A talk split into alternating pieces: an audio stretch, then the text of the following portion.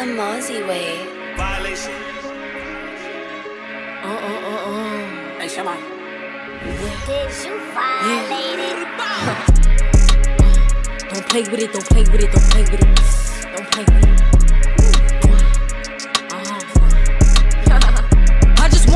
Just want nigga on the tongue. You just wanna send me automatic with a drum. Ask me if I'm finished, nah, bitch, I just begun. I ain't giving out no nutty to no nigga just for fun. Are you dumb? What's going on, everybody? It's your boy Jordan, And this is Desmond. and welcome to episode 167 of Two Black Nerds.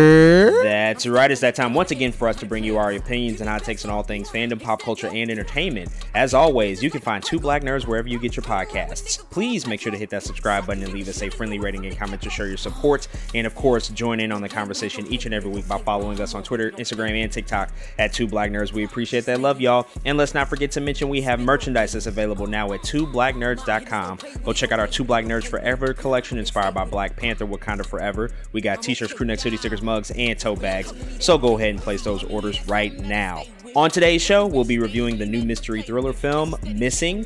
Also, we'll discuss the Netflix miniseries Kaleidoscope. Plus, we'll talk about a few news items, including Netflix's 2023 film preview and the latest trailers for Scream 6 and Season 2 of Invincible. But before we get to any and all of that, we're kicking off this week's podcast with a review and recap of this week's episode of The Last of Us on HBO, which, of course, we started off with last week, recapping that series premiere and providing our overall thoughts about everything that we saw. Again, as we noted last week, this is a series that was highly anticipated by you and I in particular because we are fans of the video game and fans of the video mm-hmm. game worldwide. We're very eager to see what that premiere episode was going to look like. And I would just have to say, it, it seemed to be a success across the board. We saw a lot of the, the early reviews, which pretty much praised the entire season for being so faithful to the game, but also making really smart adjustments and adaptations for the small screen. But now we actually have some raw numbers, and it looks like that this show is just by far and away a huge, huge success. And before we talk about our thoughts on this week's episode, I just quickly want to, you know, sort of discuss that and just discuss the success that they've had in the past week. So that premiere episode on the premiere night drew 4.7 million viewers, and it's the second hmm. most watched premiere for an HBO original series since Boardwalk Empire. So that's like 13 years that it had the second most watched viewership, only behind House of the Dragon, which premiered in the middle of last year. Also, after just two days, episode one, the series premiere did garner more than 10 million views. And now we just got numbers right before starting this show that episode 2 received 5.7 million viewers across HBO and HBO Max, which represents a 22% increase from last week, and it marks the largest week 2 audience growth for an HBO original drama series in it in its entire history. They've never had such a big jump from week to week for for one of their original series to be to be such a large number. But not only is the show having tremendous success, we're also seeing the video game have a lot of success as well, and video game sales have risen for The Last of Us. Mm-hmm. So the Part One re-release that was dropped on the PS5 this past fall. That's jumped up 238% in sales over in the UK. And then the remastered version, which is available on the PS4 and also available on the PS5, that rose 322% in the UK. So just across the board, both the game and the series are just having really remarkable success right now. Are you at all surprised by this? What do these numbers signal to you? And just, you know, what's your overall outlook at, at how this is performing right now? Oh, I'm not surprised one bit, I don't think. You know, I remember when even Last of Us Part 2 was coming out, I remember it actually surpassing, I think, God of War at the time for like the fastest selling PlayStation exclusive. I think it was PS4 at the time um, when, it, when, it came out. And it was like, well, uh, I, I, I can see why, but man, this game is just obviously and clearly, I think, a force to be reckoned with, man. And and you know, we've talked about so much about the the progression of games and in in in how The Last of Us is part of the reason so easy to adapt because it's video games are now playable moves and things like that, man. So I can see how they would complement each other, right? How the show would complement the game and the game would complement the show as they both continue to rise um, over time, man. I can only imagine the people who were holding off on that first episode because they just didn't know how to feel yet. They heard the word of mouth from that first episode and couldn't help themselves, right? Went back, went into it, watched that first episode, caught up with the second, and, and, and here they are with this rise in numbers, man. So uh, I'm not surprised at all. I think there's there's shoot, there's probably even more room for both to grow. Um, and, and it's interesting that the that the UK I think is is is the sales that that's growing um the most here. I think I don't that's that's something I would like to explore. Why exactly is it the UK in particular that's getting um these these the numbers like this? But man, in, in terms of the popularity of The Last of Us, the show that we've seen so far, the the way they're complimenting each other is just no surprise at all. And so I, I can't wait to see what it continues to do.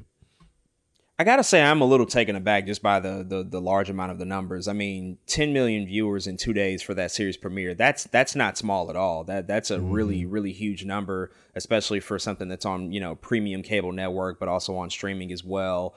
And yes, we know the video game is super successful, but that doesn't always translate in terms of viewership that'll t- turn up for a movie or a TV series.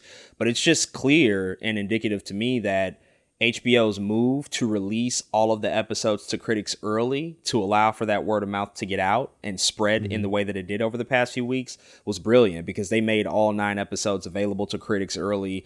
And that just shows a huge sign of confidence on their part that they had something really special on their hands because you don't want you don't want to send out an entire season's worth of work and then it get hammered because now you've lost mm. whatever potential audience you would gain. So they knew that they had something that was going to be really special.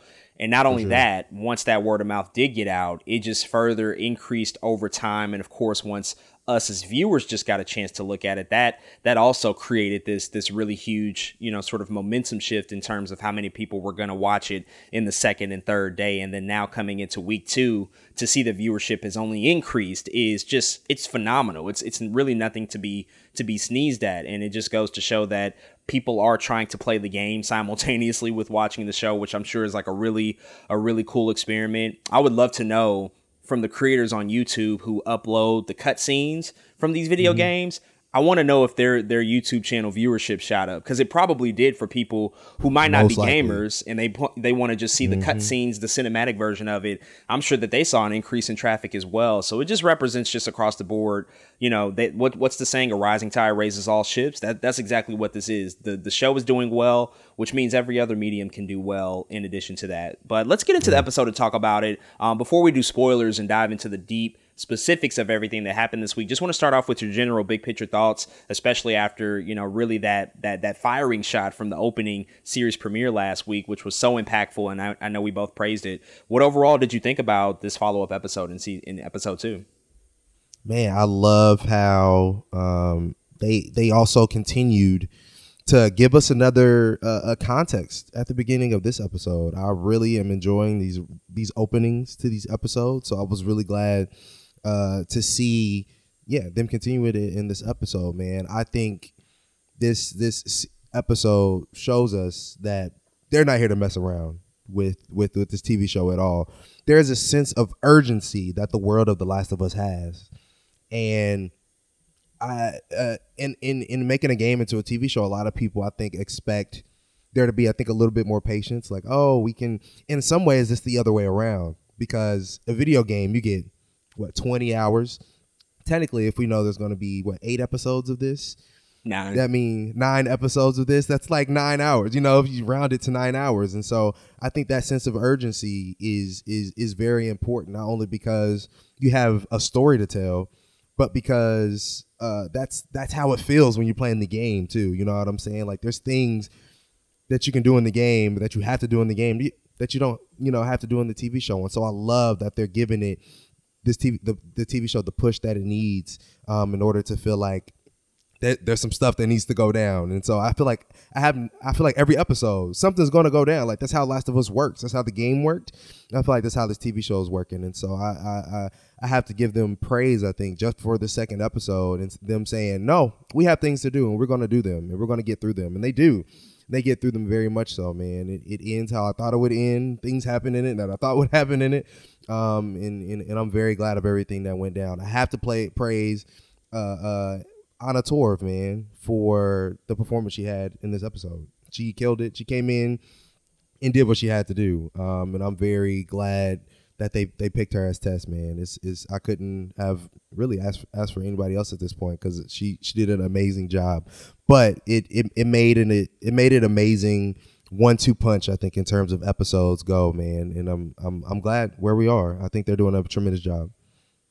Yeah, I gotta say, I love this episode. It was incredible overall. They kept me increasingly excited about everything that's going to be coming in the future. But this is just a great follow up to really get us firmly comfortable with these characters that we're going to be following for the next few weeks as well. Further raising the stakes of the story, and of course, introducing some really, really important elements that we saw in the games now come over and be translated into live action, which was just expertly done. We've been waiting on the infected, we've been waiting on clickers, things of that nature. And when you finally see what these things look like writ large on your television screen, it's like, mm-hmm. oh yeah, they nailed that look. They nailed the the environments. They nailed the production design. Everything that you just can recall back to what we saw in the video game, and then bringing that to life in in this TV series was just was just amazing to see and I think that this is just overall so far these these two episodes are a masterclass in what an adaptation can really look like because there is a huge fan base for this for this property for this IP that you want to make sure you're paying tribute to that you that you make sure that you can satisfy but there's a horde of new fans probably more new fans that haven't played the video game if we're being honest mm-hmm. I think mm-hmm. the majority of right. people watching this haven't been exposed to that and you have to appeal to them as well and so when we look at these things that they did to make some changes and substitute some things and, and create some some additions to what we've already known and learned in the video game it, I have no I have no criticisms about it. It all makes sense. Mm-hmm. It's perfectly translated.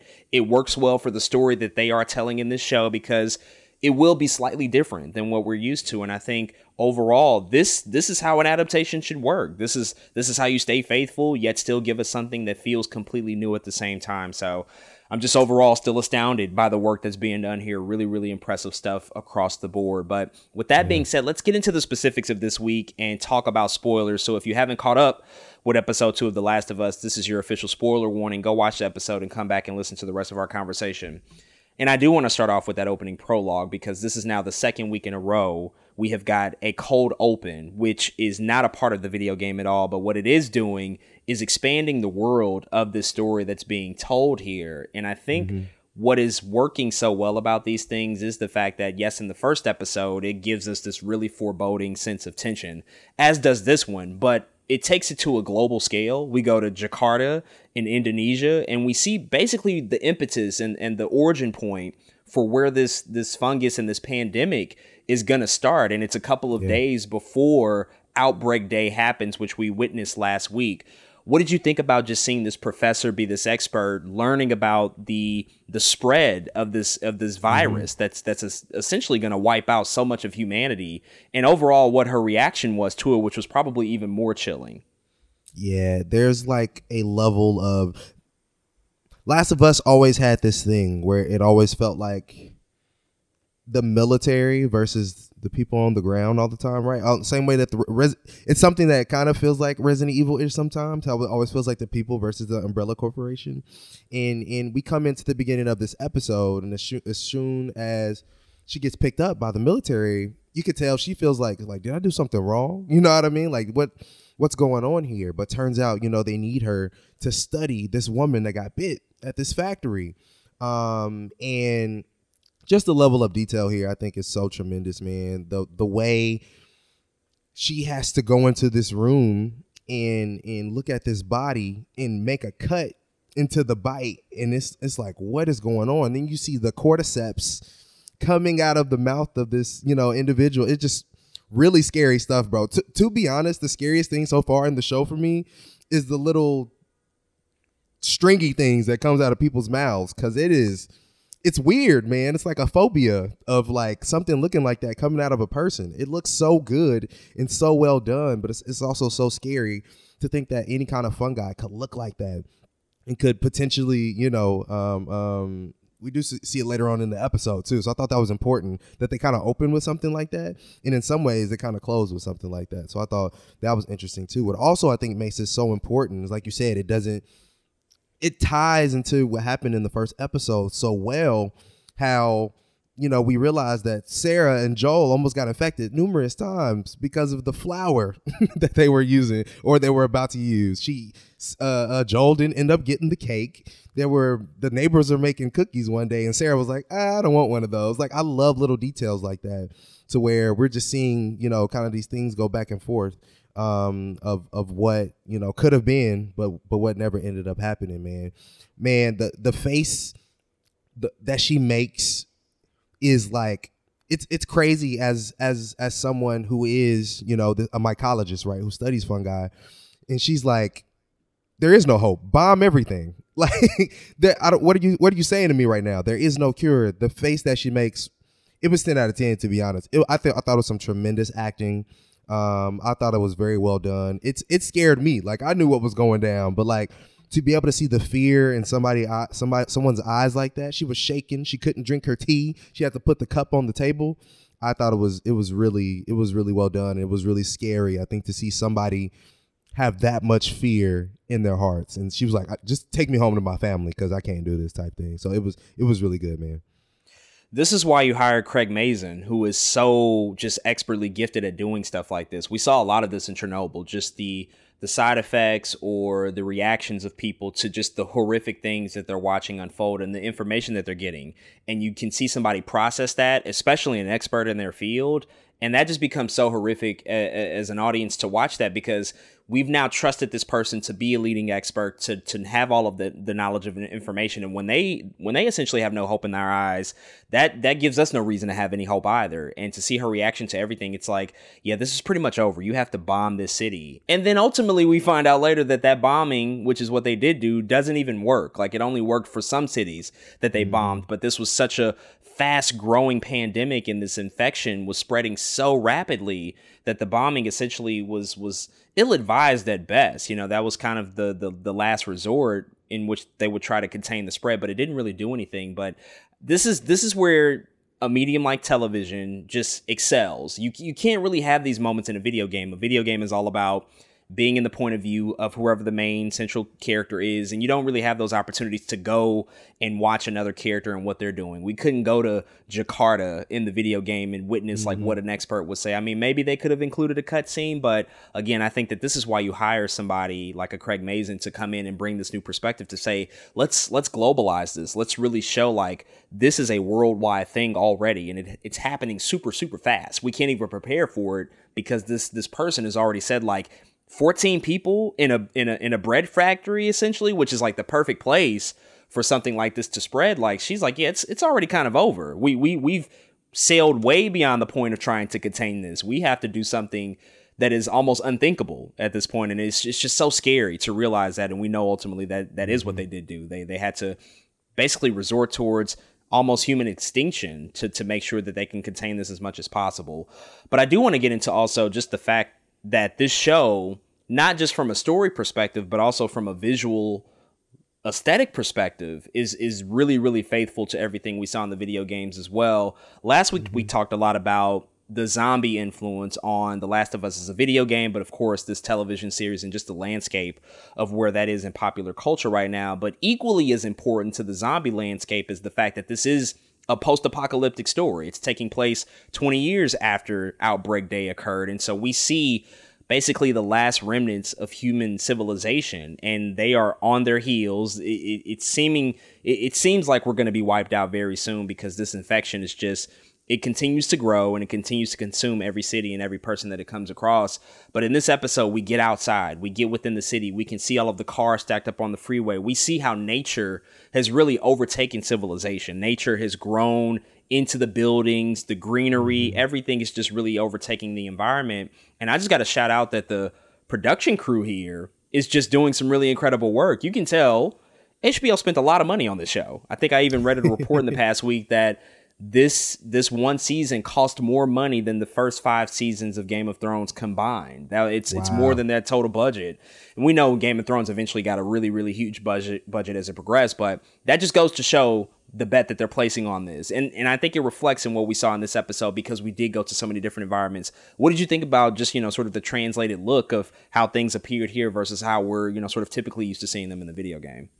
What a tremendous job I think being done by the production team here, man. It's one thing I think to to I think uh, adapt the way something looks, but it's another thing. I feel like they're excelling at it currently right now, man. It looks so good. There's it's it's not to take away from any video game production designers like that, but it's a different I think beast to tackle when you not only have to emulate something but then shoot it on a big screen. You know what I mean? To make it look the way they make it look is I think is very impressive. The coloring of everything here is so beautiful. You know, the the greenery, the greens look good. Again, it's it's something they of course do in a video game, but to make it translate to TV is it's just really something else. And they're they're they're doing such a good job here. I'm I'm I'm, I'm very curious. I can't wait to see like a documentary. I think that completes you know what what how they went into do some of these things. Of course, at the end of this episode, we do get something um, into the the clickers that we see later in this episode, but we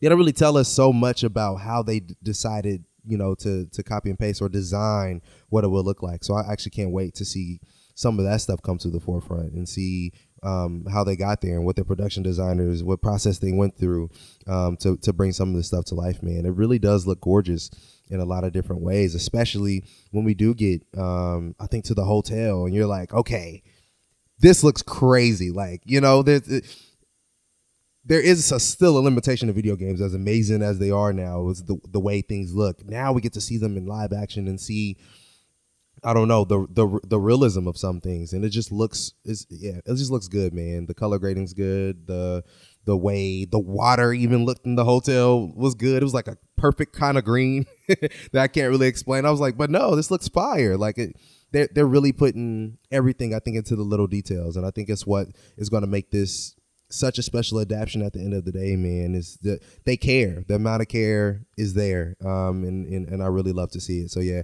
can't wait to see what we know some more crazy set pieces down the line, some more things that Last of Us has to do, but I can't wait to see what some of those things look like as well. Yeah, the technical wizard, wizardry is just it, it's kind of off the charts, you know, especially from from a TV production, which we I think we're kind of used to now at this at this point in time. TV series having bigger budgets, they they are sort of akin to a lot of big budget movies mm-hmm. these days. When you look at the Star Wars series or the Marvel series, but we we can't take this for granted that we're just getting this on a weekly basis, something that looks this spectacular on the small screen. And, and as you said, you have to take it a step further than what we saw in a video game because these actors have to walk in these environments. They have to mm-hmm. play off mm-hmm. of these things. And the combination of practical stuff that they're doing versus the visual effects stuff that they're doing is just it's it's really awe-inspiring. I, I would love to see you know the behind the scenes you know of the visual effects team. How did they make this decision? Exactly. what influenced that? And like you said what did they pick up directly from the game? But how do you also enhance it to make sure that it does look as well as it can on on a television screen? This week's episode is entitled "Infected," which is is it's so aptly titled. A lot of the prologue really sort of set that up, but one of the big focuses I think that happened this week is sort of establishing the rules of what it means to be infected in this world. Which again, if you've not played the video game, it is a little bit different here. They made some changes and made some mm-hmm. some some quick distinctions as as to who's infected, how they communicate, how these things really work, and we also got the introduction of the clickers in this episode too. Now, in last week's episode, we talked about the removal of spores, which in the game was sort of the airborne element. That was one of the ways that a person could be affected. If they breathed in enough spores, that could ultimately infect their immune system and they would become infected. They mm-hmm. took that out of the show, and it appears that they didn't necessarily do it because of maybe an actor choice to keep their faces on screen, but I think that they made a substitution here, which I gotta say, for me is more frightening. And, and it's the fact that the cordyceps and how they communicate with all infected is one of those scientific explanations in which you know if you if you wake up a cordyceps you know in one location the bacteria and the chemical nature of them can speak to another cordyceps you know maybe a mile away it can mm-hmm. really communicate on those types of long distances meaning if they're if they're infected you know a certain amount of people in one location you make enough noise, then you're gonna wake up another zombie horde elsewhere, you know, way down the line that you certainly didn't didn't anticipate. And when they introduced that element in the in the middle of the episode, but then paid it off in the end, I, I, couldn't have saw that coming. I couldn't have saw that as a, as a way that they would have really expanded upon the lore of what we know about these infected. But how did you react to, to seeing that moment, especially towards the end of this episode, where it's like, yeah, Joel shot an infected person just to protect themselves in the moment, but that created probably the worst repercussion possible and woke up maybe like 300 other infected people who were, you know, maybe hundreds of feet away from from the museum at that point.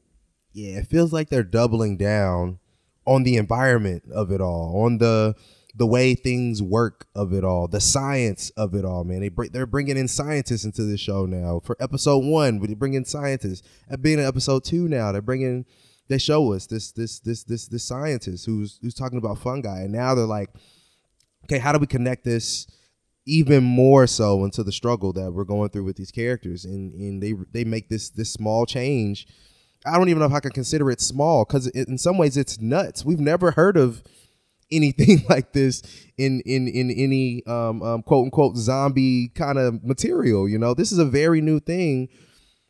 That's really cool though, um, and it also connects to it. It even expands on the way clickers work, right? We know clickers work off echolocation. That's why they click. You know what I'm saying? That's how. And now it's like you're telling me the environment is similar to that. The fungi that exists on the earth is very similar to that, where you could touch one small particle on a freaking, you know, vine or something that's sitting on the ground and a whole nother horde might come your way. It is crazy that that they decided to go with this, but it also makes a ton of sense. But more than anything, I can't wait to see how many other ways that they use this. Like, of course, they use it in this episode with with Tess, and I was like, oh yeah, this is crazy. I don't Joel, I don't know what y'all gonna do about this like later on down the line, but it's it's I think it made it also made sense because as soon as they come out come out of the QZ into the real world, Ellie is like, okay, but this is kind of empty. Like we thought people were swarming. You know what I mean? We thought the streets were crazy. But now it's like you you can barely step anywhere. You can barely touch anything. You can barely move around the way you want to move, or else you know it's it's it's a whole nother ball game of infected knocking at your door. And I, I really do love that change, man. I think it's it's it's it's a it's a win across the board because it, it again just gives them something else uh, to mess with down the line. I also kind of like the idea that if if part of this being in uh, this outbreak is environmental, is us not taking care of the earth, is are these people not taking care of the earth? Now you can't really walk the earth for free. You know what I mean? Now there's a problem. Now the earth is kind of fighting back, and I really love that idea too um, as a theme. So I, I, I think it's a it's a great job across the board. Yeah, I think overall it makes that connection between human and nature all the more apparent, which a piece of that is in the game, but they're really, really honing in on that with this show because this is this is essentially like a mushroom network. Mushrooms in real life, they they utilize tendrils and, and, and networks to communicate with each other. But but now we're seeing it here with these infected, like literally the tendrils, as you said, they're just so frightening because they can creep and crawl into any crevice anywhere, mm-hmm. under your fingernail, behind your eye socket, within the ground, as Tess said, through the wiring of, of, of things that we see under the ground, through, you know, through tree vines, anything essentially. Like it, it's mm-hmm. it's pretty much it's pretty much no limit to it, which is almost not fair. I mean, if this was in the video game, it might be the hardest video game ever because, like you said, you could just lift a foot and you're gonna wake up somebody. And so in this show, the way that they'll continue to to utilize this will be interesting to see how much more of a of an obstacle it'll become. Mm-hmm. But I think again that that that combination and that connection between man and nature and the fact that these infected people, I guess we can call them people still, maybe, are just so connected to each other. It, it's not really just about the individual anymore. They speak to mm-hmm. each other in a, in a language that we can't even communicate with. And I think a lot of that was seen in that final shot before Tess ultimately did demise in this episode. But just really, really fascinating stuff. And again, I think it, it really makes it a lot more frightening. Um, the clickers was was the big piece of this. I think the big central focus of this episode.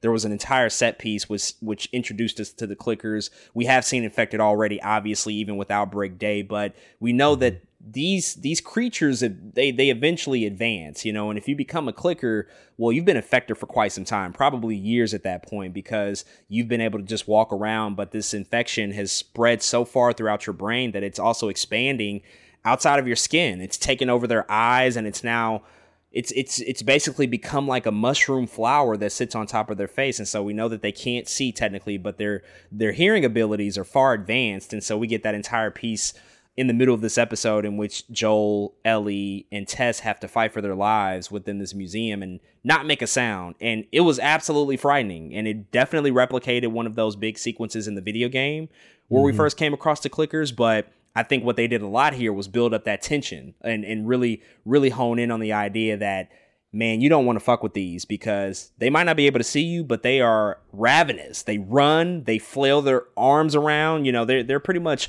unstoppable. And it's even harder to kill them with bullets because of that protection that they have outside of their faces. So yeah. it becomes a big, big obstacle. What did you think about just that whole sequence and how much tension was really behind everything that was happening in that moment? Man, you know, one of the things I really like about clickers, um, I think is how fast they are. Uh, uh, you know, you compare a little bit to The Walking Dead and see how like the zombies kind of remain the same, you know, throughout throughout the series.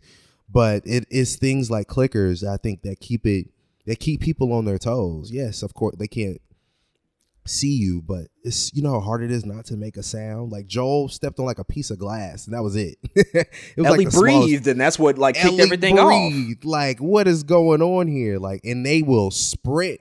I've only seen a couple like faster faster zombies, right? And I am Legend technically they're vampires, right? But yeah. they're fast as hell. Like uh World War Z, of course, those are crackhead zombies. and then like uh Dawn of the Dead. I don't know what's up with them zombies. Them zombies be sprinting. But those are like, you know, some examples of, of zombies that are just really fast. But clickers are they're like they're so treacherous, man. Like they're I've never seen to me, they feel like the, the the kind of the kind of infected or the kind of zombie that just wants to bite your face off. Like it's just I have I've never seen them anything quite like that. I think.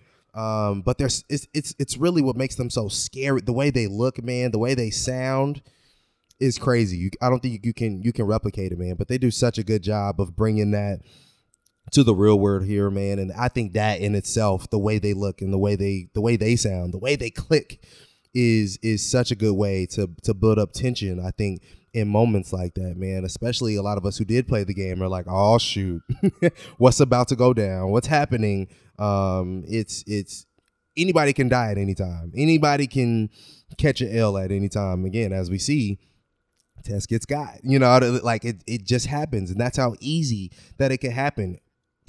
Shoot, Ellie gets bit. You know what I'm saying? Of, of, obviously we know, you know, at this point that she's immune, but Ellie gets bit. It's like, dang, you tell me out of that whole ordeal, two people got bit and we kind of really didn't see it. You know what I'm saying? It happened that fast and that quick. These, these these infected are not a game. These are not this is not a game. So I think they do such a good job of not only again showing us how how scary it is, but really in, in a lot of ways giving us some rules here, showing us Joel push over a statue to make sure the clickers can hear and run in a different direction, showing us that um, you know Joel Joel missed it was it felt like the video game. The boy, the man missed the headshot. Like it happens. I could relate absolutely him missing the headshot. It happens, and sometimes you, you, might have to pay. You know, he got it. he got into a whole scuffle with the clicker because of that. But I think again, overall, man, it's just it's it's it's good tension because of the way that they built these creatures. I think um, and the way that they they made this game that you have to sneak around and listen. It's like, dang, you you really can't make a mistake, or else that's it for you. So it's it's it's it's it's scary, man. They build a scary world, and I, I like it. Yeah, even the buildup before seeing the clickers was was frightening because you get the shot of that guy who had been attacked, and Ellie and Joel and Tess are looking at him like that couldn't have been in- infected that did that. This this looks mm-hmm. way way worse. And uh, us who played the video game, we're like, yeah, we know it's worse because the clickers behind this are just ridiculously strong and savage and you know like you said they are they are looking to really end you in in, in, a, in a moment's notice and then the walk up the steps and you just see the the fungal virus that's spread and it's it's taken over the walls of the museum and you can see the the human heads that are a part of it. I mean, again, just the production design. I'm like, this shit is so scary. Like if you saw this in real life, just oh, really yeah. think about I'm how good. fucking terrifying that would be to see something like that that just spreads and they connect and everything becomes Mm-hmm. one. It's like it's like roots of a tree, and then ultimately we get the shot of the infected. And what's always been crazy about the clickers, even in the game, the design of them. Yes, it's terrifying, but it's also some, like weirdly beautiful as well because it is like mm-hmm. a mushroom flower and there's colors, you know, and it looks it looks really well formed. But these are these are the worst creatures possible. I just love the fact that they decided to use real people to shoot this and that these weren't just like CGI creations. They they talked about in the in the podcast that they got some fans of the video game to come in and do the mo- the motions and the movements, probably people who've cosplayed as as clickers in the like past. dancers though. They're doing a great job. Yeah, it's like some actual choreography that that they had Mm-hmm. to definitely like have and, and really emulate those those movements and motions that we know. And then of course the sound is equally as important that they make, which is just bone chilling. It's it sends goosebumps down your spine when you hear the clickers and just like what they sound like. So just incredible stuff across the board and really executing the scene in, in the perfect way and making them the perfect threat for the rest of the series. Of course, you talked about Tess earlier and just the por- importance that she had in this episode. She does ultimately sacrifice herself, um, which, which you know she had already been infected, so she was going to die either way.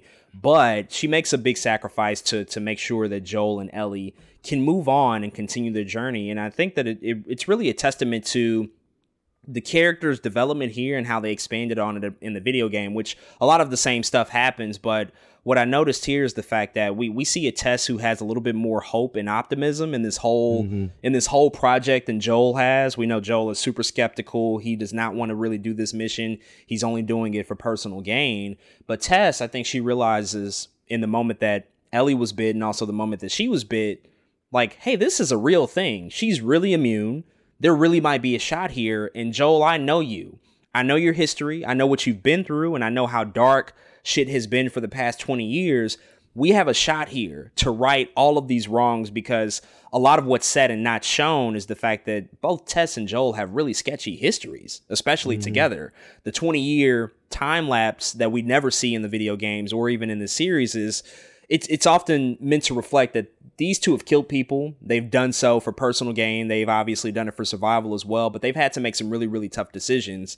And so they're both kind of in these really broken places with each other, and I think that that's partially why they're attracted to each other. But Tess, again, she makes this huge huge sacrifice to to make sure that that journey can continue and that Joel can also hopefully have some sort of moment of redemption, some moment of legacy so that his entire existence isn't painted by the death of Sarah, the death of his daughter, and just everything that happened after that. What did you think about just how they utilized Tess here and just those moments that, again, replicated the video game, but also some of the enhancements that, that, that they made to, to further advance her character in the story? Yeah, what I'm hearing um, through word of mouth is people like the way this Tess went out a little bit more than video game Tess. Um, video game Tess went out actually pretty very similarly, except for they were being chased by the military instead of they weren't being chased by the infected. Um, but I think I love you know pretty much everything you brought up, man. How Tess really is in the moment. There's like hope in her eyes now. There's like Ellie has given her a new sense of redemption of what her her fight is you know um it's no longer this is thing isn't for personal gain anymore it's not to get this truck that was promised it's it's really to get ellie where she needs to go to these fireflies so that you know she can set things right for all you know that she did and i think that that's important um for her character in in, in this moment and I, I i feel like Tess went out in a way where she even feels like she came to a conclusion with what I did was good in that moment. You know, what I did was the righteous in that moment. But Joel, you know, he he's still such of a shell casing of the man that he once was 20 years ago. He still is not the same guy that he was. He's still at the you know middle of last episode threw a child into a fire who was infected. You know, he still beat a cop to death. You know what I'm mm-hmm. saying? He's still very much the guy, like you said, he still very much is a skeptic. He very much is.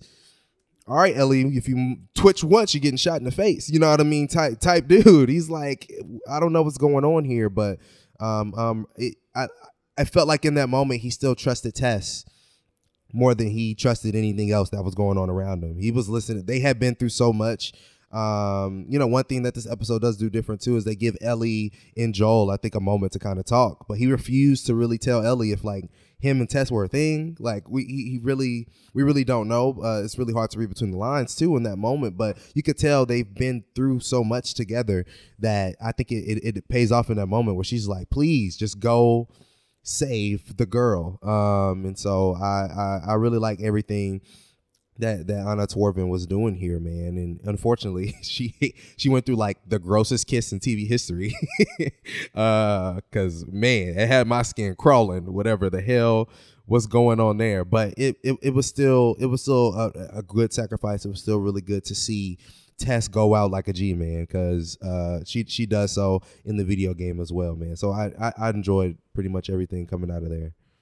Yeah, I think the change from having the FEDRA offices running after them to, to making it the, the, the infected t- makes total sense just within the context of what this episode is. It's really about mm-hmm. the infected and, and, and, getting properly introduced to them and how dangerous they are. And so I think it makes the most sense, especially with the just the forward progression of where they were in that journey and where they were mm-hmm. along the way of, of going in the museum and in the in the rotunda, you know, where Tess ultimately lost her life. But yeah, it, it, it is one of those things that you, you have to look at Joel's reaction to this whole scenario as much of a important factor as well, because I don't think that I don't think that Joel ever opened up his heart to Tess in the way that she probably did for him because she, you know, she mm-hmm. looked at him in that final moment and said, like, I never asked you to be anything for me. I never asked you to do what I did for you. And I think that mm-hmm. that just mm-hmm. is is sort of really symbolic of the fact that she loves him for sure and and I think deep down Joe loves her as well. We can see it on his face, but he couldn't love her the way that she loved him because he's closed himself off to everything. His heart yeah. is just so dark and hardened after the death of his daughter. He hasn't allowed himself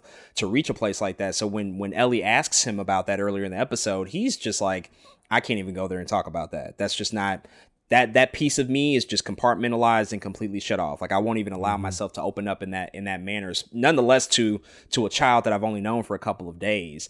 And so when Tess ultimately does sacrifice herself, and we see Joel interact with Ellie at the end of the episode and just kind of walk off, it feels like he's still sort of blaming her for that. Like he gives her a bit of a look, like you know, this shit wouldn't have happened if you weren't along for the way for for this journey. Like we wouldn't even be in any of this if it weren't for you and I, I, I feel like that he still is is sort of in disbelief. Like maybe a part mm-hmm. of him is really sort of you know buying into the idea that she is immune, but a little a little slither of him still feels like, yeah, I don't know what I'm doing here. This might be the biggest mistake that I ever make. But ultimately, we will see. I think ultimately a, a big change and, and, a paradigm shift that he has to has with this with this relationship that he has with Ellie. Um, before we wrap up here, I forgot to bring this up last week. I want to quickly ask you now that we've gotten two episodes and we kind of have a feel for the pacing of the show, do you think that they're going to get to the entire game in this first season? We we don't really know. Mm. They haven't made that clear that yes, the first game's conclusion will be the final episode of the season and then season 2 will be part 2 of that video game. We don't we don't really mm. know hmm. that. All we know is that this game is being adapted, the, the part 1 of the game and then also the Left Behind will be included in this first season, but could you see a scenario where they find a different ending point and then maybe resume later with the rest of the game in another season? How, how do you think that that's all going to shake out? Because it, it feels like it's a little bit difficult to tell at this point. Yeah, it is. It is hard to tell right now. In my mind, the way things are shaking out is I feel like an episode they're going character to character. Of course, we know they're named something else. So like you said, this is name infected in my mind, this this episode could also be named Tess. you know what I'm saying? I feel like at some point we're gonna get to the the Bill and Frank stuff. I think that's another episode. I think the um the Left Behind stuff could be another episode. I don't know. Right now, it feels like it's character driven to me, or the people that we meet along the way. Um, in that they each serve their own chapter. Uh, and I think if they do it that way, then there is potential. I don't know. It's it's again, it's really hard to tell because pacing a video game from a TV show is just so different. You could even skip some stuff if you really want to. You know what I mean? But we do know some of the things that are coming. So I think it's possible for them to to to stop to find a, a place to stop. I mean, it's Last of Us. There's always more story, I think, to tell, or there's always something else, um, an, another spot that they can stop and be like, no, this is it. My my worry though is if they stop somewhere specific they won't have enough just to finish the first game. You know, they won't have. There will be too much time on their hands. There'd only be like three episodes left in order to, for them to get there. So I feel like they're going to find a way to get there to the end of the first game just in this season. I don't know how. Um, it, it is a lot more to cover. Seven episodes is a lot, though. I think given what what we already um, what we've already been through and what we have to go, I think they can do it. But I think it just I think next episode will be even telling to see how these first three go versus the nine overarching. I think will tell me a lot. So uh, uh, even I think it'll be an even better question next week after we see what they decide to put in next week's episode. Yeah, well, next week definitely is Bill and Frank for sure, um, based off mm-hmm. of the mm-hmm. preview. So I think that I, I, agree. I think that will tell us a lot. If I had to guess, I think they're finishing the game in this season because Mm-hmm. They could find a different place to stop, but as you said, you don't really have enough runway left to finish out the story unless you would choose to embellish a lot and add in a lot of created stuff, which right. they have already said that they don't plan to do. They are pretty much sticking to the story of the games with enhancements here and there, as we've already seen. So I do think that the the ending of the season will be the ending of the first game. I, I don't foresee this as a really long project. I don't foresee The Last mm-hmm. of Us being a five five season TV series. Oh, I, I no, think no, that no, they're I think that they're here to do what they need to do and kind of get out. Mm-hmm. At most three, just because the second game is really, really long. It's a lot. It's a lot in that lot. second game. so you you could you could split that up into a couple seasons, uh, yeah, uh, maybe shortened seasons, like maybe eight episodes in one and then 8 mm-hmm. episodes in a part two. I think three at most is where they go. Um, the only the only way that it would be more is if we if we were to happen to get another game, you know, within the next mm. couple of years, which is possible. They could do a part three and in two years and then you know maybe six years down the line we get part three adapted into a tv series. But i think for now with just the the makeup of what we have we'll get three seasons at most but i'll peg it to, to probably even two just to stay really really faithful to the story. But we will certainly have to see and we definitely can't wait for next week's episode so we'll be tuned in. But if you've seen episode two of the last of us on hbo definitely hit us up and let us know what you think about it. Let's keep it rolling with tv reviews. We're going to first start off with the brand new netflix limited series that premiered at the top of the year kaleidoscope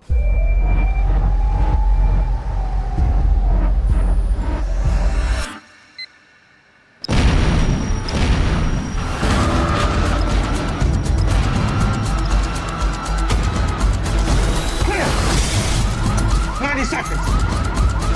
20 seconds. Hands up, everybody up. Let's go. How we looking? Solid. Yeah? Real solid. Dollar, dollar bill, y'all. There's no such thing as an unbeatable vault. That's weatherproof, shockproof, and thief-proof. This is the most secure vault in the United States, maybe in the world.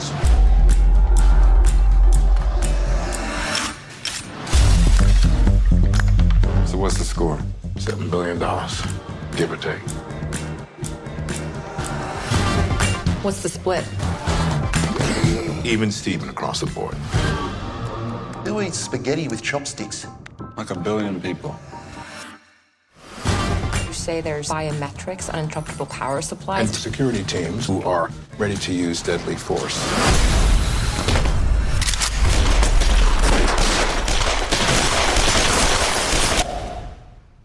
Basically robs herself.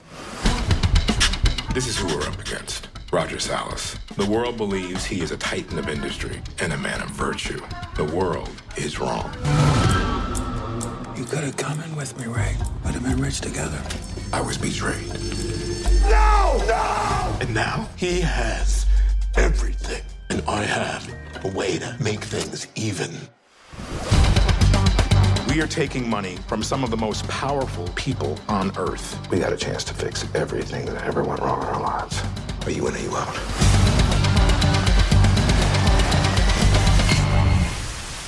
You can never have too many yachts. Let's go.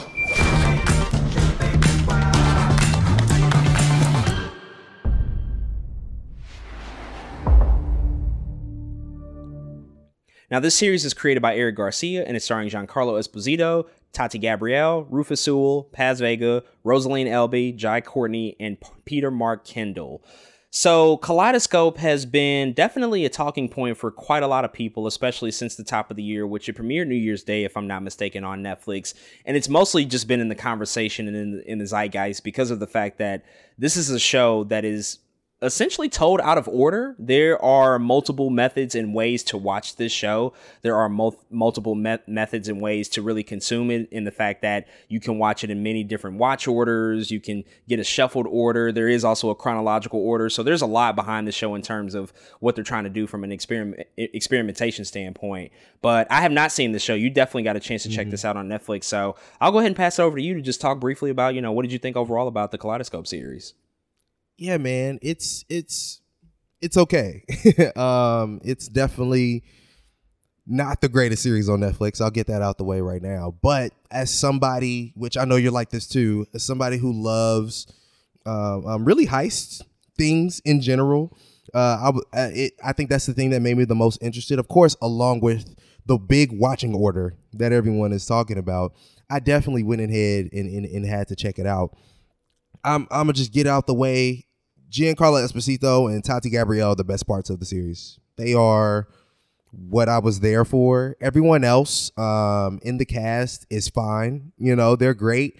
But in terms of, of, of a story, those as I'm watching, I'm just when somebody else is on the screen, I'm like, okay, but where's where's Giancarlo and where's Tati? Like that's really all I'm looking for. They play father and daughter in the show, and I think they have some of the best acting it comes from the show. Uh, the best way to describe the show, I actually seen this on, think, on I think it was a Letterboxd review, but somebody was like, you you ever been like in school and somebody tries to get you to like make a, a quick story from their imagination, but you only have five minutes? That's what this TV show is. Like, it really, it's it's not the worst thing I've ever seen, but because everything feels scrambled, it feels like they're walking us through something we've already seen before. It feels like that we're doing something that's not really reinventive of anything. Um, and, and, and, and that's unfortunate, especially because the episode view order was supposed to be such this big thing, but it didn't feel like any, like as I'm watching it in the order that Netflix presented it to me as, I didn't feel like I was missing out on anything or that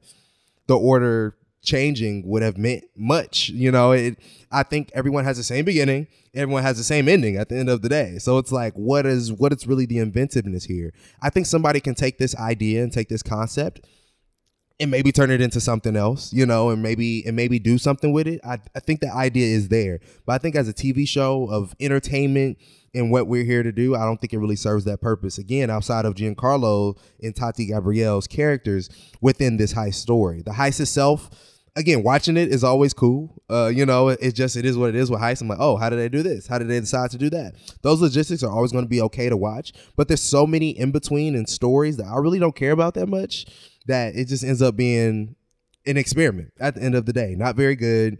Um, in in in very much did I have to sit through this kind of thing. So I did give it points because again, I think the acting overall was pretty good, but again, the story is not very serviceable. I think for the for the for the person who's looking for this cool out of order thing. So yeah, it's it's unfortunate. I have never really been a fan of choose your own adventure styles of storytelling in film or TV. Obviously, they have a place in video games. We know over the past, you know, 10 or 15 years, mm-hmm. it's become much more of a regular trend to have in your video games your characters, you know, you can go down different paths that can ultimately create different consequences and different scenarios for you. And I think that that makes a lot of sense when you're in an interactive medium. For me personally, and I'm not saying that anybody else should feel this way, but when I'm watching a movie or a TV series, I want you to tell me the way that I should be experiencing this. Give me the story, A, B, C, all the way to Z in in in how I should be consuming this. I don't need yeah. you to create this shuffled order, create this, you know, this out of order experience, whatever the case you m- may be, or however you want to, you know, sort of describe it as. I've just never, ever, ever been a fan of it. And I've given it a try, not Kaleidoscope mm-hmm. specifically, but other things. Netflix has done this before. There was that Black Mirror movie, which you could choose different paths. Yeah. Mm-hmm. And I'm mm-hmm. just like, what is this shit? And I remember like watching it, and then you get to like the last 25 minutes and then all of a sudden every possible outcome was presented so it went from being a 90 minute movie to being a 2 hour and 45 minute movie because i was seeing everything unfold and i'm like uh, come on do i really need this in my life right now and i, I know kaleidoscope is a bit different of an experience because it is episodic in nature but it's just it, it feels gimmicky it feels gimmicky as opposed to mm-hmm. let's tell the best story possible, which it doesn't sound like that they do. And when you have so many different examples of heist films or crime films that right. are just killing it, you can't really come out with something that's mediocre for the sake of like, oh, we have a watch order in which you can, you know, watch it in many different combinations and mm-hmm. ways and it's going to be different every single time. And it's like, yeah, that might be fine and all, but what is it really doing for everything that I'm trying to watch with these characters and with the story that's unfolding? So disappointing to hear, but I'm not that surprised if I'm being honest with you. I'm, I'm, I'm very much not surprised that this was, you know, sort of a, a more flashy experiment as, as opposed to something that may be a little bit more substantive. But we'll have to see if they continue to utilize this technology, this, you know, this shuffled order choose your own adventure mm-hmm. technology in future projects or you know whether or not they might just abandon it completely we'll have to stand by and see but those are our thoughts on kaleidoscope on netflix if you've checked out the series definitely hit us up and let us know what you think. And with that being said, we're going to transition and talk about the one movie of the week that we have to review the standalone sequel to 2018 Searching Missing. You need to let the police handle this. I tried. I'm not giving up on my mom. Siri, call June. Mom, this is FaceTime. Oh gosh, I need you to write a couple of things down. The car keys. I just said write it down. You're not writing it down. Kevin and I are headed to LAX, and we need you to pick us up on Monday. Keep your location on the entire time I'm away. No fun. Got it.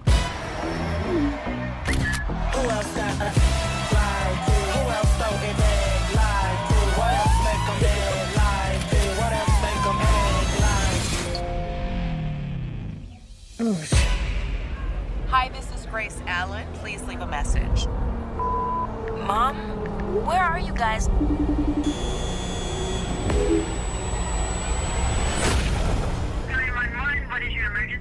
My mom never came home from her trip. I don't know where she is. I'm calling about a guest you had. Espere, ¿no habla español? Um, does anyone speak English? Uh, I'm sorry. This is Elijah Park. Please, I need your help. The FBI doesn't have jurisdiction to investigate in Colombia. So is there anything I can do? The best thing you can do to help us is just wait by your phone. Say hi, Mommy. Hi, Junebug. I'm not giving up on my mom. There's gotta be a way to find her. ¿Me escuchas? I need you to go to this hotel and ask for their security footage. The cleaning senora says she sees two American tourists at the hardware store. What did he buy? Just this. You think he did something to her? You're going through Kevin's email? You need to let the police handle this. I tried, but we're running out of time. Who are these people? This woman calls him Darren. You weren't gonna tell me my mom was dating a felon? You need to trust me on this. Shocking new footage has leaked online. No, no! I have some questions regarding something we're looking into. Has your mom ever gone by any other names? What? The strangest case I've ever seen. There may be more than meets the eye. There are some legit questions. Hey, Junebug. There's actually a lot I want to talk with you about. oh my god, someone's here.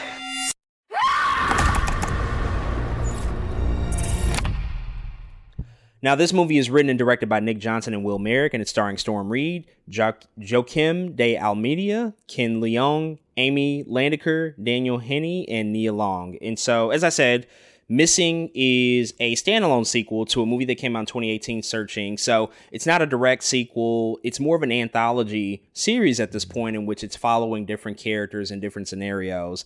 That first movie that came out in 2018 was really, really successful. They made it on a shoestring budget. It didn't even cost a million dollars to make. And if you've seen Searching, you you know why. The entire narrative mm-hmm. is told through the use of some sort of electronic screen, whether it's an internet browser, a cell phone camera, maybe a video call, emails. It, it's using all digital technology to tell its story. And so that same gimmick, I guess, which you know is maybe the word of the week, is coming over for missing as well. But you can tell that they've definitely enhanced it. They do have a larger budget this time. I think this movie was budgeted at seven million dollars, so they they greatly enhanced it. And I got a chance to go check this out this past weekend, and I gotta say this was a fun watch. This was really enjoyable. I liked searching a lot when it came out. It was kind of mm-hmm. one of those surprise hits of the year. And yeah. this is very much sort of in that same vein. This was a great, great watch overall, very entertaining, definitely kept you on your toes. There were a lot of twists and turns. I think all the things that you would expect out of a mystery movie, which this is, you know, I never considered like searching to be a horror movie. It's very much more of a traditional mystery movie where in that film you had a father looking for his daughter who had disappeared. What's cool about Missing is that they kind of flip the roles. If you've seen the trailer, you'll know mm-hmm. that Storm Reid is the central character. She is looking for her mother who's disappeared, who she went on vacation with her new boyfriend that she's been dating for a little bit. They go to Colombia, you know, for for like a week long vacation to celebrate Father's Day, and then all of a sudden, Storm Reid's character is like, "My mom didn't come back. I was supposed to pick her up from the airport, and then we're kind of off from there." And overall, I gotta say again that this was just a, a really enjoyable watch. The twist that they had, you know, sort of happened in the middle of the movie really really shocking to me i definitely did not see them coming there were certain things that i was like i feel like it's going in that direction but i think that they actually smartly kind of kept you on your toes and the best mysteries really at the end of the day they make you think that everybody is a suspect. You really can't trust mm-hmm. anybody. And that's what this movie did. It presented all possible suspects and presented a really viable case as to why that person might not be the person to trust. And then ultimately comes, you know, in at the end of the movie with a really, really big swerve again that I did not see coming. So overall, this is a really enjoyable film. I definitely encourage people to check it out, whether it's in theaters or eventually when it makes it makes its way to streaming. But ultimately what I've been telling people if you like searching, if you found that to be a really satisfactory viewing experience, there's no reason why you wouldn't feel that way about this movie because it, it pretty much holds up the same type of entertainment value that you would find in that first movie. Yeah, and I'm I'm I'm in that camp, man. I never forget what I actually seen searching. I was like, does anybody else know about this movie? Like I walked out of the theater like, dang, that was pretty good. Like, do we do we know this exists? Um, and I'm glad to see it at least did well enough for missing to now exist, man. Um, it's also really good to see it kind of be you know somewhat of a black story. You know, Steam, Storm Reid and, and Nia Long being at the forefront here, I think is a W. You know, to me, especially in a story like this, we don't get that that often. So I I, I love um, that they're here, especially Storm Reid hasn't really got to like helm too much recently. You know, she's always been like in the background or a side character or in this and that. But I'm glad to see that you know she she gets some screen time in this film. So cannot wait to watch it. I'm sure I'll like it. I like searching, um, and so yeah, man, I'm, I'm, I'm, I'm I'll enjoy it myself pretty soon. I'm sure. Yeah, super excited to see what Storm Reid continues to do. I was just watching her on, I think it was Jimmy Kimmel, and she talked about the fact mm-hmm. that she is a full time college student right now. She's at USC, she lives on campus, and she's also wow. like doing full time acting. Like she's on one of the most popular shows on TV with Euphoria. She now yeah. has this movie. So, I mean, her juggling act to still manage school, get her education while also doing this acting thing, you know, in a, in a really big way in these really high profile projects. Really impressive stuff. So, can't wait to continue to see what Storm Reid does. But those are our thoughts on the brand new film Missing. If you've checked out this movie in theaters, definitely hit us up and let us know what you think. And that is all for our reviews of this week. So we're going to go ahead and transition and talk about the news and catch up on some things that have recently come out in the news cycle over the past week. A couple of new trailers that we want to talk about, a couple of movie and film and TV announcements that we'll cover. But first, we got to start off really with Netflix because last week they dropped their big 2023 film preview. Mm-hmm. They do this at the top of the year every year, every year where they sort of give us a, a brief outlook in terms of what their slate's going to look like over the course of the remaining year from films and just everything that they have, all the stars that they have signed on to their different projects. And we got some first looks at some things. We got reintroduced to some things we knew were coming, but now have some more firmed up release dates. Um, and so I think we can, you know, sort of just maybe point out what some of the highlights were. I think, you know, some of the big things that, that kind of stood out to me. We're getting a Luther movie, which is going to be a continuation of the TV show. Mm-hmm. Idris Elba is coming back in that role. He's been he's been playing Luther for like 12 years now. And so the fact that he's coming over to a Netflix movie, that's really cool. Uh, they're doing a Murder Mystery 2 movie with Adam Sandler and Jennifer Aniston. Um, Adam yes. Sandler continues to just get in his Netflix bag. I, you know, if I'm being honest, I want net, I want Adam Sandler to, you know, kind of get away from the Netflix stuff because I mean, I just haven't yeah. watched really any of his movies, and I've just not heard great things. And anytime mm-hmm. he does dramatic stuff, I'm like, yeah, I'm, I'm here for the Adam Sandler drama bag that he's doing. But of course, like Netflix is paying him ridiculous amounts of money, so I cannot blame him for leaning into that. Um, Extraction 2 is coming with Chris Hemsworth. We knew about that. That's going to be a big sequel. They cloned Tyrone, which was supposed to come out last year. Finally looks like it's going to come out this July. There's also a movie Damsel with um Billy Bobby Brown who's doing another Mhm. Netflix movie. It's going to be like, be like a big action fantasy movie. Angela Bassett's also a part of that. Rebel Moon seems to be their big December play. They always have like a big huge tentpole movie sort of round out the year. That's going to be Zack Snyder's next movie and they have a bunch of stuff in between too with again a lot of high profile actors, but just based off of what you saw in the film preview, how do you feel about this slate? Are there things that you're excited about? What stands out to you? Uh man, close to everything you just said, dude. Um, I'm a guilty guy when it comes with Jennifer Aniston and Adam Sandler for some reason. I don't know why, but Just Go With It is an okay movie to me. I remember watching it and being like, this is so silly, but for some reason I like this movie.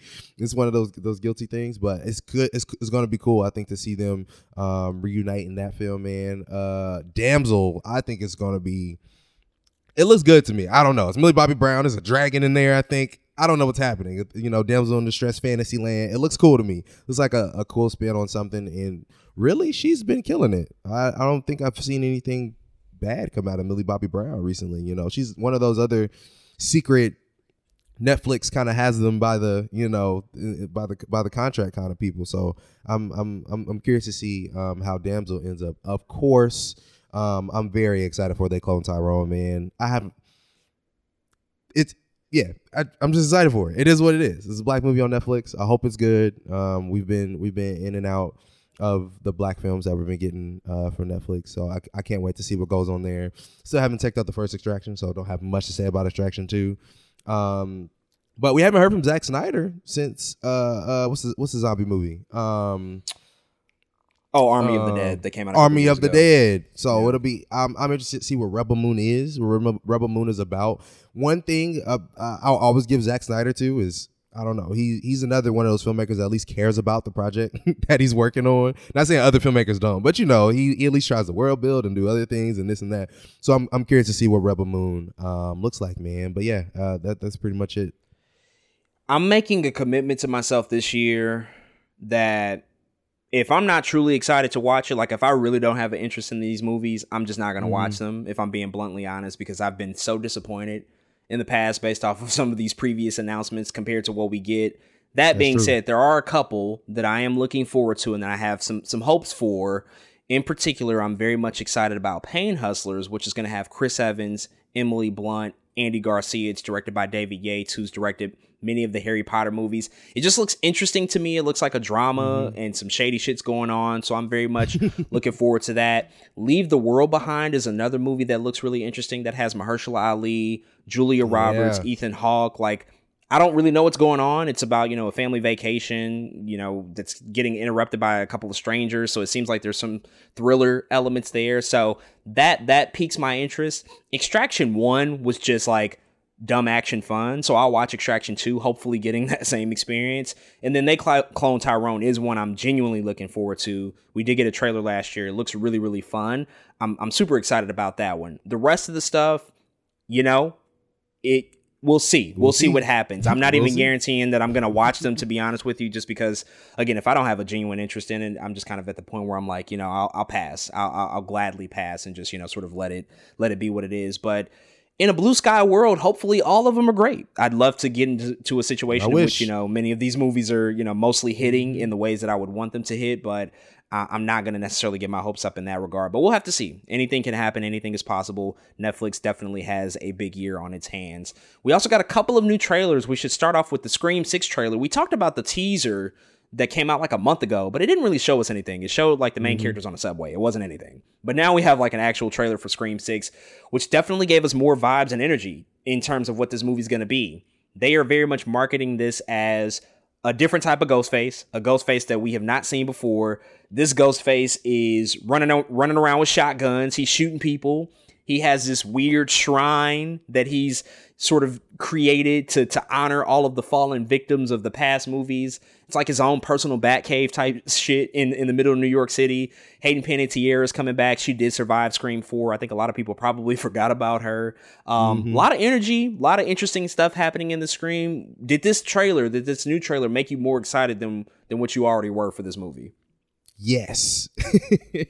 Ghostface took the gun from the man running the gas station, the bodega. I forgot we in New York, from the bodega, and shot him with it. Absolutely. In the first like 20 seconds of the trailer. I almost you could have cut it off there. And I was like, let's go. Let's go to the theater right now. Man, this looks like a lot of fun. Um, I think what also really does make me excited excited is seeing like Melissa Barrera and Jenna Ortega just like have to duo this thing. They're like the new, you know, uh the the new ladies of the franchise. Um not only that, but I love seeing uh Courteney Cox as Gale Weathers kind of coming in again as like I don't just a, another figure to say this is still Scream. You know, I really like that about it. They're like, look, it's still Scream, everybody. And not only that, but she has a whole classic phone into tussle kind of joint in the trailer, man. And and not only that, it looks really good. Like the way it's shot looks good. I love the visuals and the way um everything is panning out and then last but not least they do end with what we seen in the teaser them on the train it being halloween there's a bunch of Ghostface looking their way and it looks good, man. I'm I'm very excited for this. I'm loving the new spin. I'm loving the new take of being in a new city. Not only that, but like what what also made Scream a thing is people tend to get isolated somehow in these movies, and now it looks like no, they're staying together, but there's a ton of them. How the hell are they going to do this thing? I love that, that this idea that they come up with, and I think uh yeah, we just have something interesting on our hands with Scream, man. So it made me pretty excited. This can go one of two ways. This can either be a really, really good sixth entry into this franchise, or we can end up with a Jason Takes Manhattan route, which is just Uh-oh. an abysmal, a very abysmal movie. And I'm Uh-oh. hoping it's not the latter and instead the former. But I, I'm I'm super excited for Scream. I'm actually very optimistic about the future of this franchise, and the fact that they found a different spin for this is going to help keep it fresh and help keep it different and new compared to the previous movies. I just need I need Side Talk NYC to get Spider Cuz and Ghostface together in a video. Oh my god, we, please. we need that. We need that for the internet. We need that for TikTok and for Instagram. like we got to see Ghostface and Spider Cuz like go at it for for the one time because uh, New York, as being the central location for this movie, I'm sure is going to inspire inspire a lot of costumes, inspire a lot of memes and videos. It should be a fun time. So I can't wait for Scream 64 to come out. We also finally got some information and news about Invincible. We talked last week about our most anticipated TV series. You had Invincible season two on your list, and now we have a release window, not a firm date, but a window that more or less, quote unquote, compared to the trailer or based off of what the trailer said, is when we should be getting Invincible season two. It's not really a trailer, it's just a conversation between Mark and, and, and Seth Rogen's character. They're just kind of talking back and forth about what's been happening. And then the question is posed Hey, when's Invincible going to get back out there? When is he going to be a superhero again? And Mark is like, you know, maybe late 2023 feels right. That's when I can probably get back to this thing. Late 2023 can mean anything. It can mean September. It can mean November. Mm-hmm. It can mean December 31st. Like, we don't really know, but at least we have somewhat of an idea of when this is going to come out. How do you feel about late 2023? Are you ready to wait even longer for Invincible Season 2? The fact that we're probably going to have to go the majority of the year before we get more episodes, or does this feel right on the money to you? It was it was a little disappointing. I can't lie to you, because just because I think I'm used now to Prime Video being a little more uppity in the summertime. We know Gen V is coming, but part of me thought maybe Invincible will be right there with it. You know, um, you even talked about maybe the boys could surprise us, you know, and give us like a summer release. If we had those three on TV at the same time, I think I would have been in content heaven. And that and i think that's the the false reality that i was living in that that could happen. Um but i you know um, i love i love somebody who knows what timeline they're on. I love when you know they talk about in the short him between him and Allen the alien i think is his name. They they're going back and forth. He's like whoa what have you been doing? You know he's like storyboarding and writing characters and doing this and doing that. I'm like oh, we get it it's a lot that goes into it, you know, kind of type thing. Like we get it. It's a lot going on, guys. Um, and so you know, I I I, I just see it as like one of those things is like they want to put it out right. They don't want to put it out fast. So I am sad it's not summer 2023, but I'm I'm happy it's coming this year, man. In my mind, I'm thinking in October.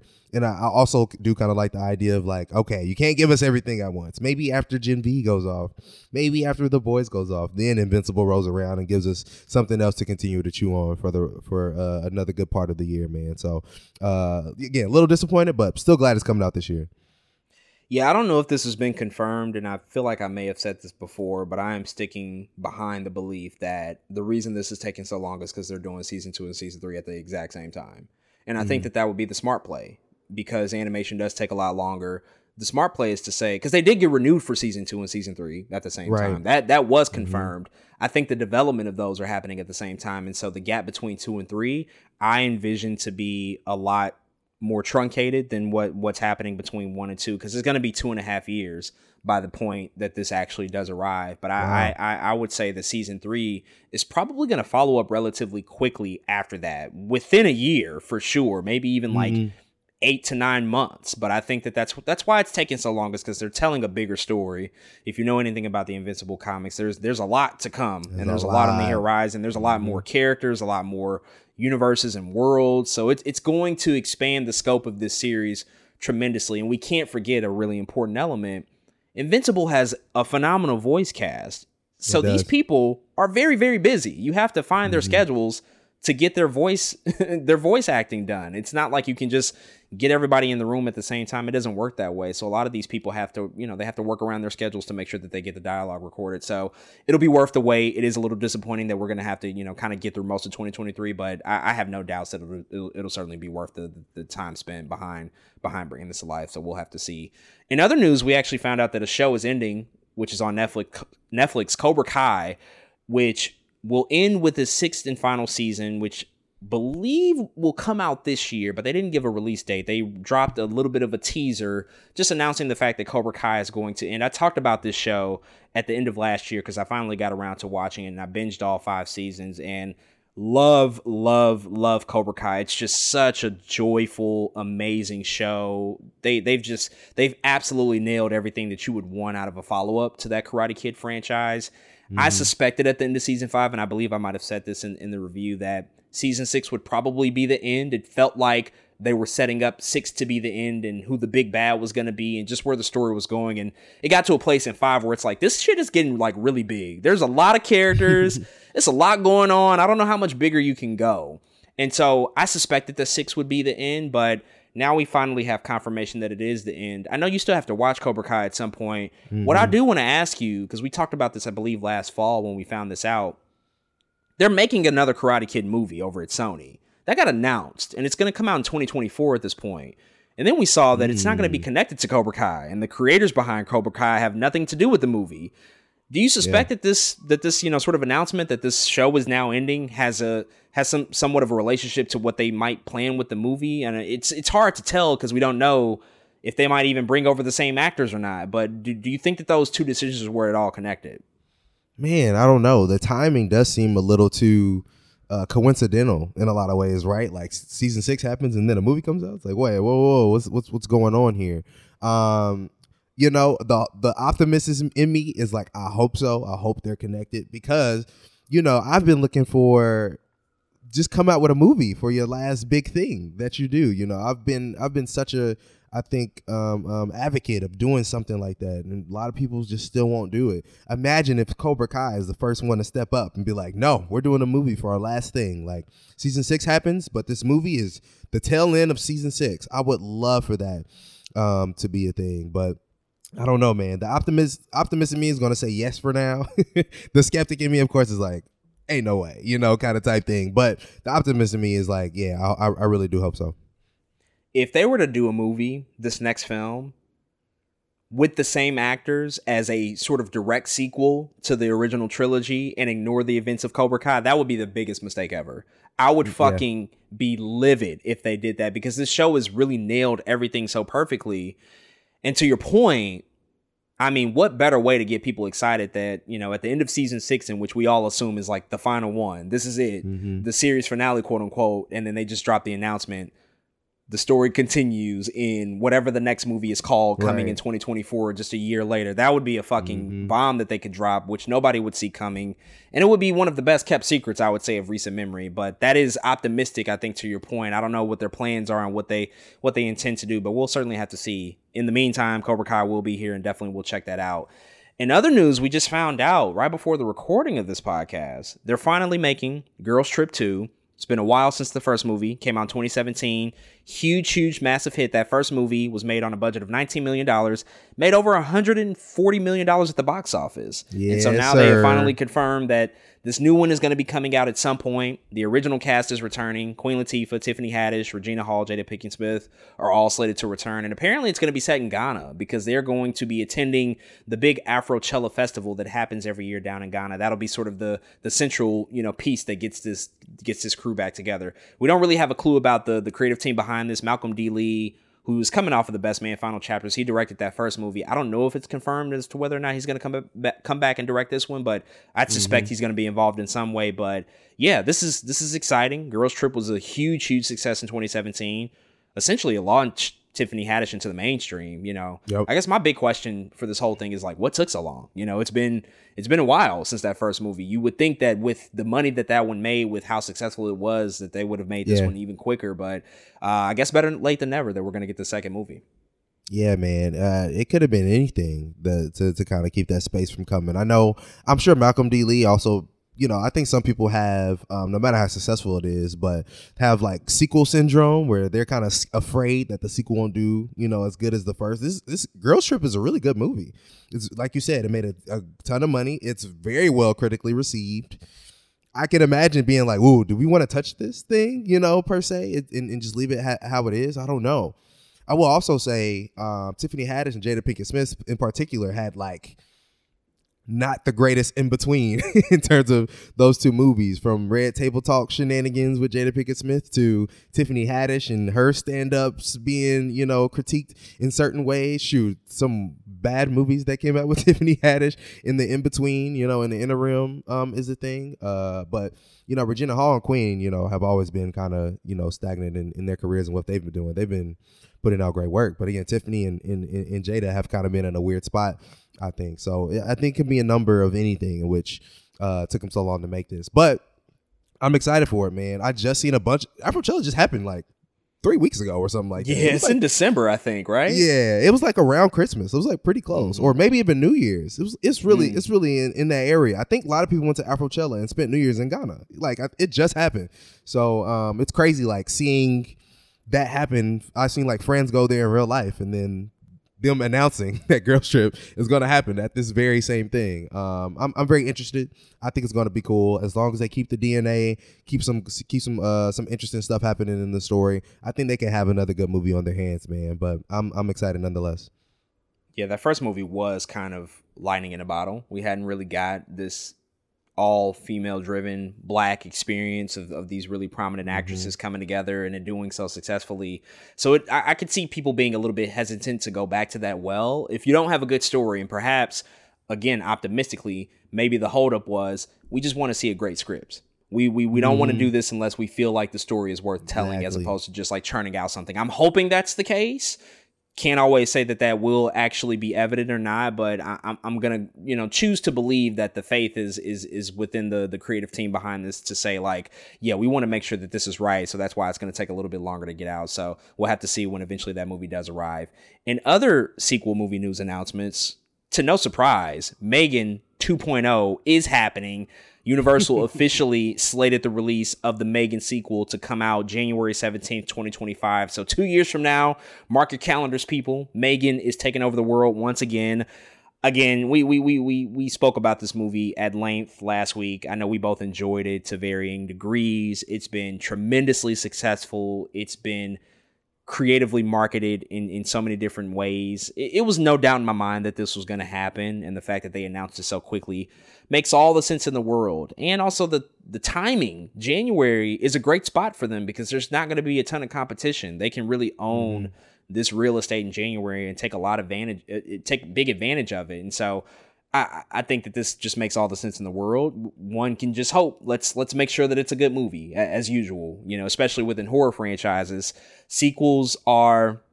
I mean, they're they're very very sketchy. Yeah, I mean, maybe Yeah. horror is probably the worst offender at sequels Mhm. and just doing sequels for the sake of doing sequels and, and and none of them being good. So that's the only apprehension with this, of course. But the creative team behind it, Blum, James Wan, good people. I would say good people nonetheless that can make this movie. So we'll have to see what it looks like when it comes out.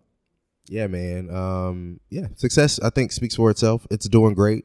Imagine if like James Wan actually directs this one, then I'd be excited. No, but um, it's it's it, it it should be good, man. I don't know. I know we know all the same writer is coming. We know the same writer's coming back. Akela Cooper. I think we know she's coming back, and we know um Allison. What's her name? Um, Williams. Allison Williams is coming back too. So I'm interested to see. It seems like, you know, it's not just some spin-off or anything. We know it's like uh, the same story surrounding it. So very curious to see where they go, man. But yeah, we'll see in 2025. Absolutely. And in our last news item of the week, definitely wanted to just quickly discuss this. Avatar The Way of Water has officially crossed the $2 billion mark at the worldwide box office. It's currently the sixth highest grossing movie of all time. It just passed Spider Man No Way Home. It's within firing distance of Avengers Infinity War and Star, Star Wars The Force Awakens. It, it, it'll pass those movies by the end of this week to become the fourth highest grossing movie of all time. The only thing ahead of it at that point will be Titanic, which is at like 2.194 billion. So it, it, it would have mm-hmm. a way to go to surpass Titanic. It would have to make like another 150 million, but anything is possible now with James Cameron. I mean, dude. this is this is kind of crazy. We we talked a lot about what the what the box office prospects of this movie would be. We guessed like, oh, it's gonna make a lot of money. It might make one five, it might do one seven five, maybe one nine, two billion. We we thought was possible, but I think both of us were a little gun shy to just go that far and say like, yes, it's gonna make two billion dollars. That's a lot of money. Only five movies ever in history have made two billion dollars, but now Avatar: The Way of Water is the sixth one, and not only that. It's James Cameron's third movie to make over $2 billion at the box office. He has half of the entries on this list for the highest grossing movies ever. What what else can we say about the man? What else can we say about this franchise now? What what are your thoughts about James Cameron literally literally, you know, just creating another lane for himself in history which is just singular. He's done something nobody else has done and maybe something Yeah. nobody else will ever do at this point. hmm It's it's it's just wild, man. The, the part of the reason I'm laughing about what you're saying is not only will he own what three of the top five most grossing movies of all time, but we are asleep that Titanic is about to re-release for its 25th anniversary in like Literally in like two, two weeks right now. It's To like make more money. weeks to make more money, man. And this movie is reaching this milestone. It has been a month one month, not like some huge multiple month run. Like, no, it has it's been one month since Avatar Way of Water has come out, man. It's it's it's just crazy. Um, you know, we we we, we talked about the projections of this film, like what it's what it's gonna do. We said we don't think, you know, it's gonna hit the the original. It's just something about, like you said, lightning in a bottle. Um, and and sometimes you can't you can't get that back, man. But this is impressive still, nonetheless. I think it's it's just James Cameron, man. He he he does this. He does this, man. The marketing team does this. His he he just has a camp within himself and the people around him that know how to sell a movie. They know how to make a theatrical experience. They know how to make something people actually want to go see. I think that's so important that the same people that seen the first one probably are the same people as out here buying tickets to go see this one. Like I think that's a very important thing, and to be able to do it with with over a decade of time in between the two is it's just impressive to me, man. It's like you said, I don't think we'll ever anybody else will ever be able to perform something like this. I think we've seen people try in the Russo brothers. you know what I'm saying? I think what they've attempted, but now what what James Cameron has done is not only unprecedented, but I think at, at some point it, it might be able to we might be able to say it, it, it can't be done at all by anybody else potentially ever. And so it's it's it's just it's just impressive, man. That's all I got to say. and and the Russos came into a well-oiled machine. You know, when they made Civil War, the MCU was like 15 movies deep at that point, and and, Crazy. and they leveraged the success of that movie to make Infinity War, and the success of that Mm-hmm. movie to make Endgame. The, these were things that were building off of each other, and that's not to ever take anything away from Marvel. I mean, come on, like who needs to? It's like praising Tom Brady. Who needs to do that? We know how successful they are, but it's something. Right. It's something to be said about the fact that, as you pointed out, one man, one director, has made more money off of the least amount of work than, than, any uh, any other director in Hollywood history. And this movie just had its sixth consecutive week at number one. Guess what the last movie was to spend six consecutive weeks at number one at the box office is? Just just take a, a wild guess. What what movie previously spent six weeks at number one? Oh man, it's I'm sure it was a James Cameron film. It was Avatar in 2009. And before that, it was Uh, Titanic, it was all the way back in 1997. Like he is the only one that can do this, y'all. You you have to just you got to acknowledge. I need everybody who doubted this movie. I need everybody that talks shit. Take back everything you said. You know, you know who you are. If you listen to the show, you know exact. Take back everything you said about this shit right now. I don't care how you feel about the movie. I don't care how you feel about James Cameron. You got you got to respect what he's doing here. Th- This is just unprecedented. It's it's it's just it's a it's a huge hugely impressive feat. The one follow up question I have for you because we we now see th- this is making all the money. It's it's going to be one of the most successful outings in, in movie history. mm-hmm. Mm-hmm. Can he sustain this for the next one? Can Avatar 3 and 4 and 5, which are shoe ins at this point, best believe y'all, the next 10 years Five of your life, we're getting Avatar movies. Um, do you think that he can, can sustain the success and, and, and continue to, you know, have this successful sort of return with the with the next movies?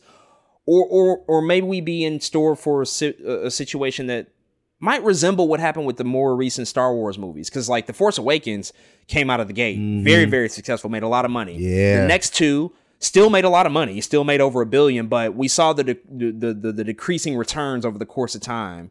Do you think that that might be likely? The the fact that we we're, we're going to be in closer proximity to these sequels than we were between one and two, that people just Mhm. might kind of genuinely lose interest over the course of time and say like you know I might I might just wait now I'm kind of kind of getting over Avatar we've gotten like three sequels in in, in eight years I've, I've had my Avatar fix and maybe maybe the box office returns might not be as high as this as this new film is proven Yeah, I think that's absolutely possible, man. I think there is still as as, as successful as this is, I think there's still leeway for that that chunk of time isn't there. Like you said, Force Awakens, I never forget. Force Awakens, I don't think I've ever been more excited for a movie. And part of that is just we hadn't had Star Wars in so long. You know what I'm saying? Like the time in between was crazy. Avatar comes out again over a decade later. Avatar 2, Way Water comes out over a decade later. And part of me is like, well, technology probably has gotten better in those in that time being. You know what I'm saying? I'm excited for this movie. The first one was a feat. Maybe the second one will be a feat. I I am I am slightly still afraid for this franchise just because of Avatar, um, Avatar fatigue. I think in a lot of ways, right? Where people say, "Man, there's another one coming out. Is another three hour movie."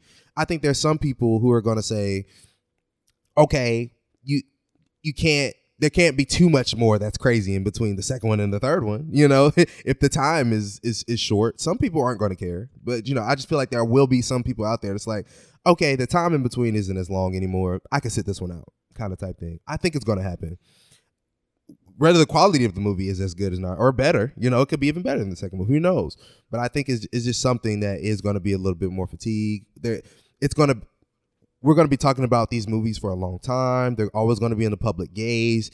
I know a lot of people, in some ways, went through that with this phase of Marvel. Right? A lot of people are like, "Ooh, I just have Oh, Marvel yeah. fatigue."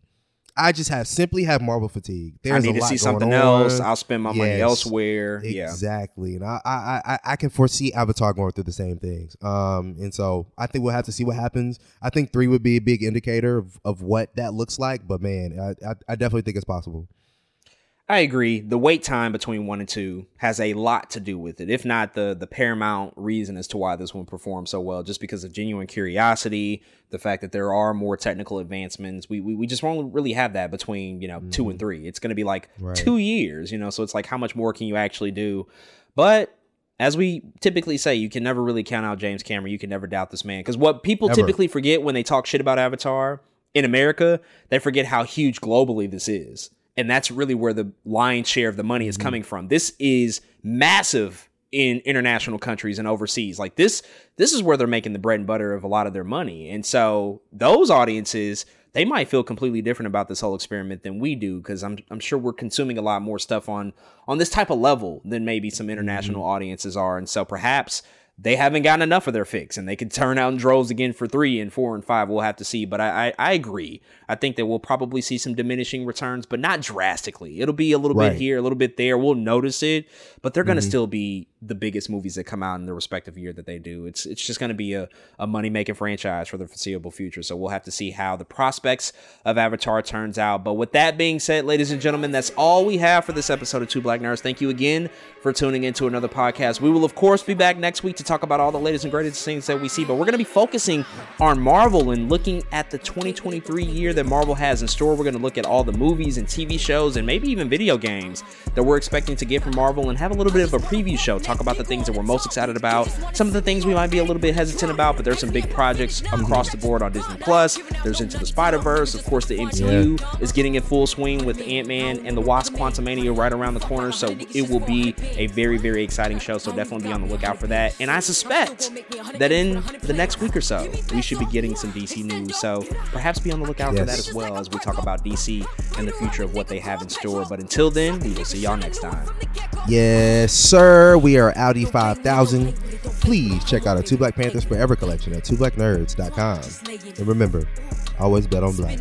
Appreciate y'all. Love y'all. Thank you for listening to another episode of Two Black Nerds, where we're too black, too nerdy. And we out, y'all. It come to me, they don't play with. On me, yeah, that's something that I stay with. The Brooklyn bitches, they ain't really nothing to play with. Bitches steady chatting when I ran down, she ain't say shit. My head is gon' bang quick, fuck around and get dangerous. Bitches acting like bimbos, stomp a bitch in my timbos. Hoes know I ain't playing games, no